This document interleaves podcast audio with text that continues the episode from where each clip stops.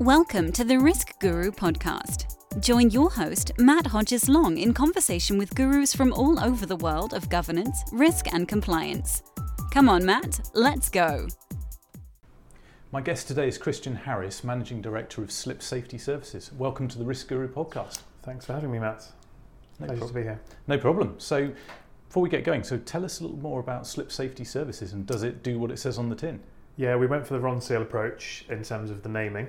Uh, essentially, we're a floor care maintenance business with two key specialisms. One of them is around uh, cleanliness standards of kind of hard to clean environments like kitchens and leisure centres and things like that. Uh, the other one, which is more likely to be of interest to the listeners of this, is around slip safety risk management. So, uh, slips and trips, uh, biggest cause of accident in most sectors, biggest cause of insurance claims, uh, and we've got some proven solutions and methodologies to reduce risk. Uh, typically, clients see something like a 50, 60, or 70% reduction in accidents, uh, therefore, fewer claims and lower costs. Wow, because you know when we first met, I, I must admit I was a bit quizzical that was this really a business or was this really a thing that people needed to worry about because people were talking to me all the time about um, terrorism and, and fires and floods and Armageddon and r- rarely did somebody say to me I'm concerned about somebody tripping over in the lobby or in Yeah. my leisure centre um, and then you, you obviously put me right so I mean if you've got a few stats you can Yeah, well, I mean, if, you- if you look, we work with AXA, for example, one of the large insurers, and if you look at the uh, claim costs that they spend every year, it's about 80 million pounds on uh, people slipping over. And the next biggest is, uh, in terms of casualty stuff, you know, the next biggest is manual handling, 30 million.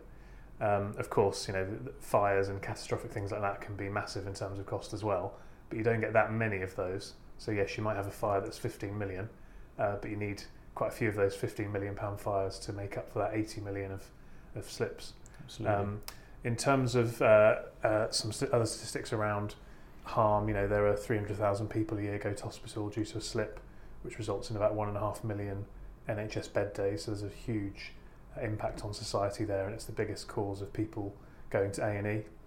And then if you look at the kind of criminal side of things, we've seen quite a few high-profile fines. So uh, quite a, you know a few of the supermarkets have had fines. Uh, Tesco had one recently, which was about um, seven hundred and thirty-three thousand pounds, which was after a, a slip in one of their stores, and the gentleman concerned wasn't even in the grand scheme of things that badly hurt. He broke his hip, um, so it's not as if he suffered a brain injury or something like that. So yeah the, the, the there's a there's a there's a big human cost. There's a big cost around uh, health and safety and claims, uh, and we're now starting to see an increasing uh, cost in terms of fines and, and criminal uh, prosecutions as well. And presumably with, with these large cases, you know, there's, I would assume, uh, an absence of mitigation in the run up to that, which leads to these big fines. So that, that you know, that the, the risk wasn't being managed properly. It wasn't just a genuine accident. You know, yeah, I mean, contributing factors. obviously the there's a very there's a great difference between a, a civil case and a criminal case and if you look at the HSE success in prosecutions it's probably 99.99% because effectively they're not going to bring a prosecution unless they're very sure they're going to to be successful in, in a criminal action so uh, you know the the um, the likelihood of, of, of those fines being uh, being deteriorating or, or going away Mm. totally is, is, is next to nothing Yeah. um, I think if anything, it's just going to get bigger. Um, but uh, from from a civil side, you know, we're still seeing an increase. I mean, if you look at um, leisure and hospitality sector, for example, uh, the um, the average uh, claim cost is about ten thousand pounds. A couple of years ago, uh, slips were causing about twenty three percent of all claims, and it's now over thirty three percent. So, if anything, it's getting uh, a bigger problem. Yeah. And so, so what can be done about this then? So, you know, if you run a supermarket or a leisure centre or whatever, I mean, where, where would you start? Would it be getting a risk assessment done or? Yeah, we've we've developed uh, a couple of sort of models that might be of interest. So the first is is an acronym called CHIMES. So this is looking at the six factors that contribute to whether somebody slips or not. Yeah. So looking at it quite holistically. What we find a lot in this uh, sector, a bit like kind of your initial reaction when we first met, was, oh, is this really that, that much of a problem? Isn't this simple to deal with? Um, you know, uh, or things like the floors getting wet, it's bound to be slippery. So people looking at it quite superficially. Uh, there's also the challenge around that kind of um, uh, the humorous side of this potentially, where if you Google slips and trips, you get sort of videos of of dogs slipping on ice, which are funny to be fair, uh, or, or, or, sort of people you know doing pratfalls and things, uh, and you don't get uh, information around uh, ten people being um, killed a year or, or amputations or whatever it might be.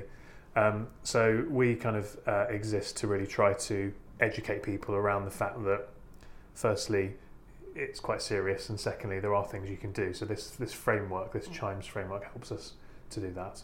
Uh, and then we have a kind of a methodology where where people can work through that, which starts with doing some risk assessments and getting some measurement and quantification of risk, all the way through a process of understanding the risk, doing something about it, maintaining and monitoring that over time, and then mm. crucially evidencing that so that in the event of an accident and a, a claim or, or, or, any sort of uh, criminal prosecution, they've got something to rely upon.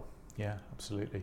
And you have a uh, an interesting piece of kit for you were saying to me about actually measuring the friction, how, the, floor, the, the yeah. likelihood of a slip on a floor. So talk us through that. It's called the pendulum test. So if you think about when somebody slips, you basically are uh, planting your weight onto the, the back of your heel or the, or the, the tip of your heel, I suppose, in, um, at a sort of 30 degree-ish angle. Uh, and therefore, what happens in 999,999 times as a million is you, you plant your heel and, and, you, and you crack on because there's enough grip. Um, occasionally there isn't, uh, and that's when a slip may, may happen. Uh, so this test basically mimics that interaction between the heel and the floor. Uh, it standardizes the heel element, so therefore it's just teaching you about the floor, uh, and it measures the coefficient of friction.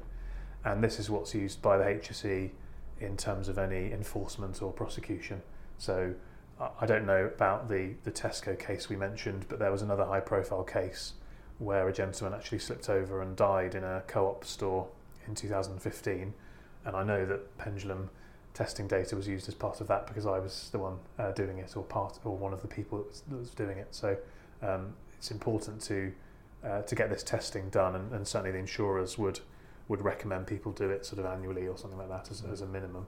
Most businesses have never done it and never heard of it, and therefore that's one of the reasons why these these issues perpetuate because unless you've got some uh, data you know what gets measured gets managed. So get yeah. some data get some numbers and then you can start so in one sense you've got the defensibility that you've got the numbers but then more importantly you understand you've got the problem and you've got the risk and you can manage that risk yeah correct. i mean a lot of a lot of people we see this kind of ostrich syndrome of people not wanting to do testing because even multinationals i've i've uh, had say to me oh we don't want to do any slip testing because we know we've got slippery floors and once we've got the test uh, information and that evidence we've got then got to do something about it which doesn't really seem the right mm. uh, the right approach to take, and it, and it, certainly wouldn't help them in the event of any prosecutions. But um, yeah, g- getting the data it, it, tells you where you are, so at least you can then do something to improve. Or actually, if you're doing well already, then yeah, it's great defensibility. Yeah. And, and really something I think in a, as I see it, in a high risk environment or a higher risk environment should just be a standard part of the management checks. It's, you know, uh, what, what sort of frequency would you recommend a, a, a pendulum test in a sort of a, a high risk or high traffic location? Well, as I say, most businesses don't do it at all. So uh, any anything would be better than, than nothing. Um, the the insurers and the law firms that we work with would, would typically say, you know, annually as a minimum would be beneficial because the, one of the challenges with this is you could have a slip test done on a floor uh, before it was installed, but then you can't really rely on that data five, six, seven years down the line, or even one year down the line necessarily. Because so will the behaviour of the floor change over yeah, time? Yeah, because floors are going to change down yeah. due to wear, for example. So if, you know, if, I'm not religious, but if you go to a church, you'll see you know the old beautiful old stone floors, and they wear away where people walk across them, uh, or, or, through a change of use. So if you're a retail store or, or any sort of uh, business that reformats um, furniture or whatever around or through cle- changes in cleaning regimes or even just bad sort of ineffective cleaning, making floors more slippery over time. So the slip test captures a point in time. Uh, there's obviously value having a slip test versus none, but the value will, after a period of time, start to dissipate because mm. you know it's only a point in time, and the longer away that was, uh, the less. So, if, so if, for example, you, you did one every year, and over those three years, you, it was becoming progressively more slippery, then yeah. you would say maybe in year four we need to do some do kind of treatment. Yeah, or, do something to try and yeah. rectify the situation. Exactly. Yeah. And is is that typically an expensive undertaking, or is it something that's relatively quite cheap? Over, you know, in, in this grand scheme of maintaining a building, um, is it? Um, yeah, I mean, we we typically will advise people to work on a zonal basis. So I was at a client site the other day, and they'd had a slip, uh, quite a serious slip, kind of quite far into the building. It was an office building, and so he was sort of saying, "Oh, we need to treat this whole floor and make it all safe." And I said, "Well, hold on a sec. Realistically, I know you've had you have had an issue there, but that was down to actually uh, cleaning, perhaps not following the best process that they could have done. The floor was wet when it should have been dry."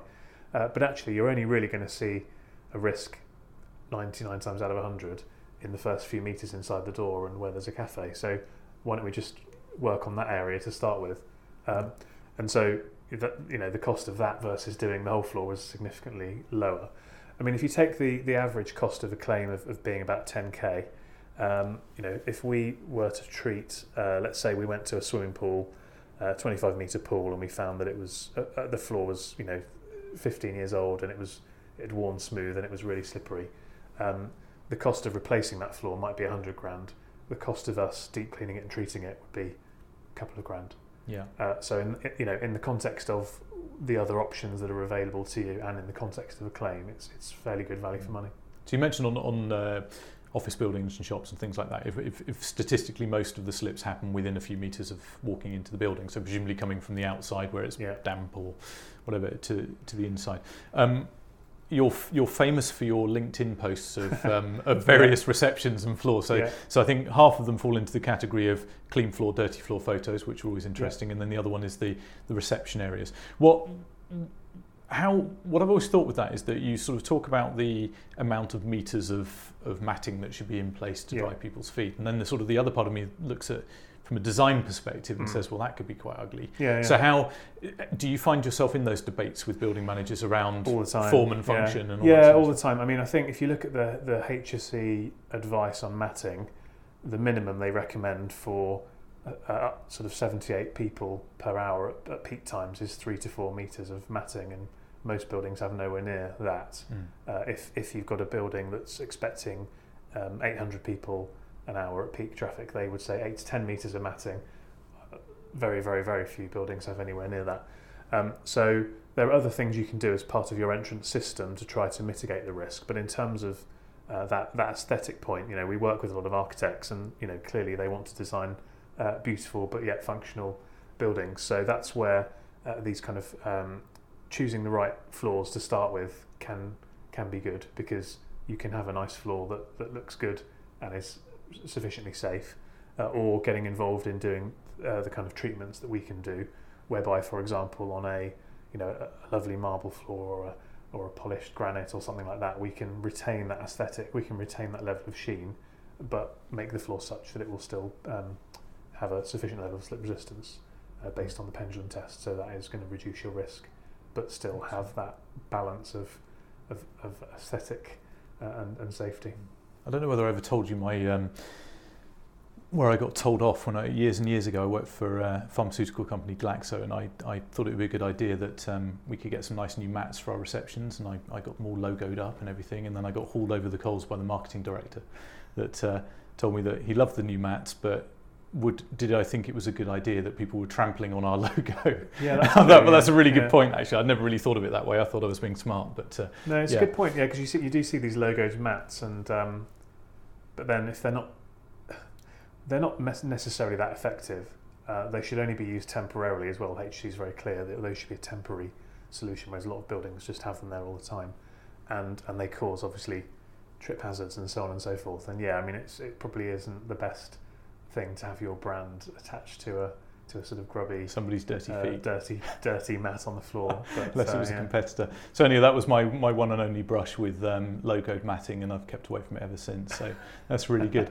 So as you know, Christian, I'm I'm technology guy as well as risk. Yep. That's that's my what I do um, for the day job. So how how do you make use of technology in, in your business to help customers manage risk? And we've talked about your pendulum test gadget, but what, what else is there that you, Yeah, you the do pen- with the- technology? Frustratingly, the pendulum's quite uh, quite a, an old technology. It was developed in in uh, the sort of middle middle of the, the 20th century, and and uh, uh, w- people over the years have tried to come up with different tests, which are digital or whatever, to replicate the results of it, and would be much more portable and easy to use. But nobody's ever done anything that has cut the mustard in terms of what the HSE would would say is is acceptable. Um, so uh, we're stuck with that big uh, uh, big box and having to lug that around and, and, having manual handling issues as a result. But in terms of uh, what, what, I uh, use technology for, um, it's more about enabling the the, the message um, to get out there.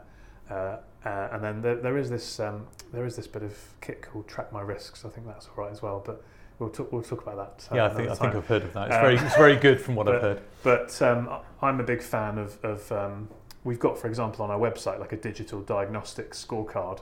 So as a first step, you know, before somebody has to necessarily go through the the cost of getting us out to do a, a formal survey and t- slip testing their floors, they can spend 10 minutes going through this kind of digital uh, tool, answering loads of questions, and that will give them a good idea of how they're sitting in terms of uh, their performance on that Chimes model and benchmarking themselves against best practice. So things like that, we're we're we're a big fan of. Yeah, fantastic. And um, one of the one of the things we want to do with this podcast is sort of bust myths about health and safety, governance, risk compliance, etc., etc.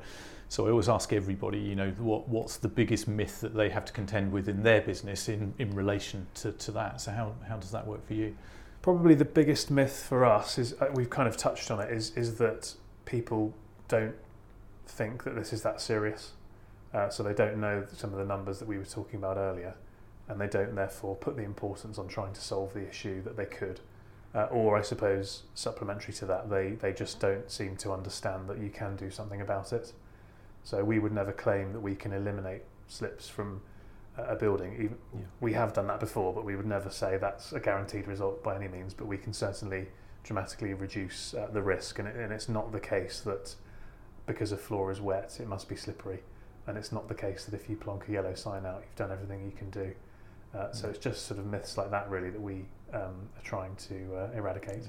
So I suppose yeah, it's, it's risk management, not risk elimination. Yeah. Um, for everybody, you know, there's a reason why it's called risk management. I yeah, I mean, we uh, if you think about it, we can all walk on extremely slippery surfaces like ice.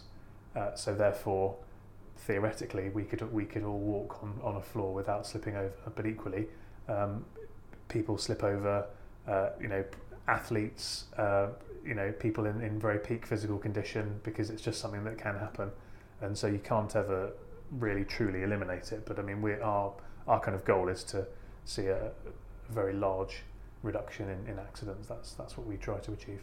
Fantastic, and and this probably leads on to my next question around what one thing would you change to remove unnecessary risk from the lives of your customers? So very much focusing on the unnecessary risk, you know, the, the silly things. What what would you do if you could wave wave a magic wand? I think that in my field the legislation isn't clear enough. Um, health and safety, as you know, in the UK is, is kind of based on risk assessments, and there isn't that kind of very clear black and white answer as to what's a safe floor and what isn't a safe floor. So I think some sort of uh, more in depth or clearer benchmarking of what is or isn't safe would be useful because I think that would help that misunderstanding and that um, misinformation and people looking at it in too superficial a way. Um, if, if we could say, for example, and there is case law here, but there's nothing that's that's very very very clear. You know, if you could say, right, in this environment, you need a certain level of slip resistance on your floor, um, in a kitchen or a swimming pool or whatever, that information does kind of exist, but not in, in, in a very clearly transmitted way um, and with a lot of clarity. So I think that would be beneficial. I mean, I'm, I'm generally not a fan of, of um, uh, too much government intervention uh, in things, but I do think in, in this in this case, you know, we, we could we could do with just being a little having a bit more clarity. Well, we have minimum tread depth on tyres, don't we? Yeah. As an example, so yeah, maybe there's a, a minimum coefficient in certain different types of areas. Yeah, I mean, the, the problem is with with a risk assessment based approach is that you're then really reliant upon the skill set of the person conducting that risk assessment. Um, and again, with with our area of expertise, people perceive or think, you know, they, they, they believe that they know enough about it to make an informed risk assessment, but actually in my experience, they really don't because they're not looking at it in sufficient depth and therefore they make mistakes. So I think um, either clarifying what's needed or, or perhaps looking at some way of, of maybe regulating who's a fit and proper person to do this kind of risk assessment or something like that yeah. would would help because I think you know lots of these accidents uh, are very much avoidable ones if people had a bit more knowledge. Yeah, well, you know, it's I think from a working as we do with a lot of sort of smaller companies and mid-sized companies is that you've got to know it's a thing to start with. Yeah. You know, if you're if you're Tesco and you're seeing all of that data coming in from your through Yeah. your claims department and you're being sued left, right, and centre because of your scale, then you know slips a thing. Where if you run Yeah. a two cafes.